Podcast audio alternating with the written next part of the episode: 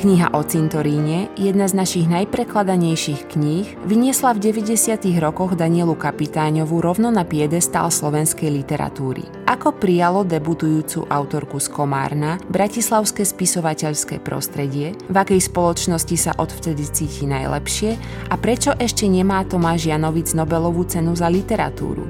Vypočujte si rozprávanie Daniely Kapitáňovej v pokračovaní cyklu Lids Oral History. Ja som v tomto asi ten prípad toho človeka, ktorý sa vôbec, ale vôbec nepohyboval takmer do 50 v literárnom prostredí. Pretože nikoho som osobne nepoznala. Dieťatko z periférie, z Komárna. Naozaj ja sa nepamätám, že by som nejakého živého spisovateľa, okrem školských besied, toho Mihalika nešťastného, myslím, že som nikoho nepoznala v naozajstnosti.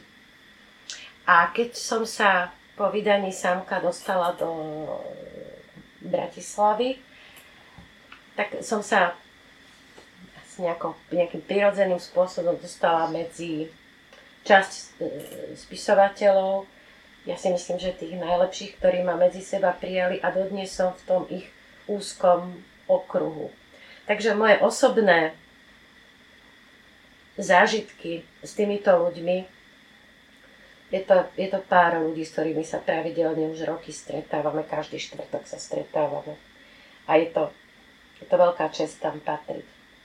Ale inak ja spisovateľov, kolegov, ľudí, ktorí píšu, ak osobne poznám, tak z besied.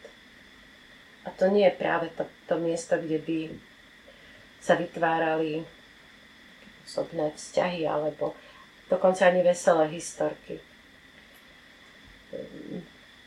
Je to zvláštne, že keď o niekom počujem o nejakom slovenskom spisovateľovi, tak mňa to napadne, že na ktorej besede sme sa stretli, alebo že prípadne ja som bola na nejakom jeho vystúpení, ale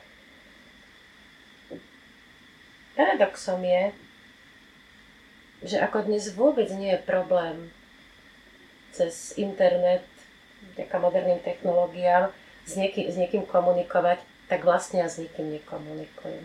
Len s tými, s ktorými sa stretávam. A to je taký úzky okruh ľudí a sú to ľudia, ktorých som si veľmi vážila aj predtým. Tomáš Janovic, Paolo Vilikovský, sú to ľudia, ktorí sú podľa mňa rodinným striebrom slovenskej literatúry a navždy zostanú ja keď čítam Pala Vilikovského, tak ja mám pocit, že sa tá ťažká slovenská prdel tak zdvihne a že už nie je ťažká slovenská, každý slovenský zadok. Že, že zrazu ako keby sme prepitujem boli v tej Európe. A to mám pri Palovi výrazný pocit, keď čítam jeho, jeho texty.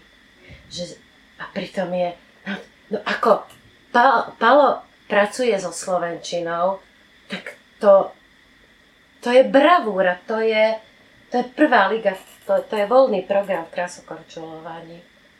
Lebo určite to aj ty poznáš, že človek chce niečo napísať, ja to napríklad napadne v češtine, napadne mi to v češtine.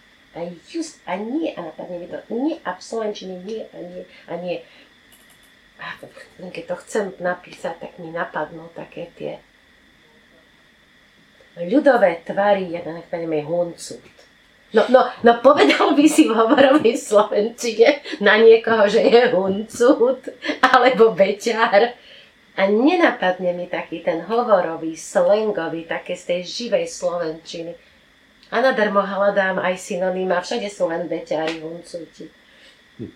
A Pavel Likerský je v tomto úžasné žriedlo hovorovej, bohatej Slovenčiny, ktorá nám strašne chýba v poslednej dobe strašne. Tomáš Janovic, moje dve obľúbené témy, zase je geniálny v tom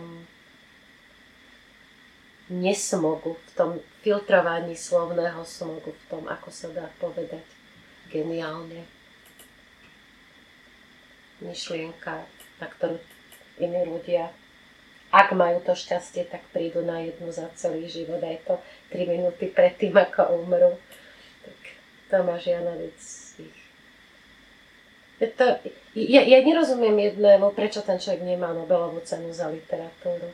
No len preto, že sa to meria na karáty a nie na tóny.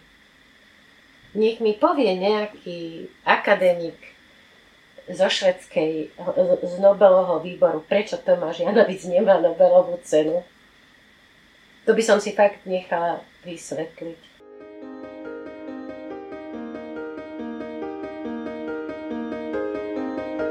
Počúvali ste ďalší diel zo série podcastov Leeds Oral History.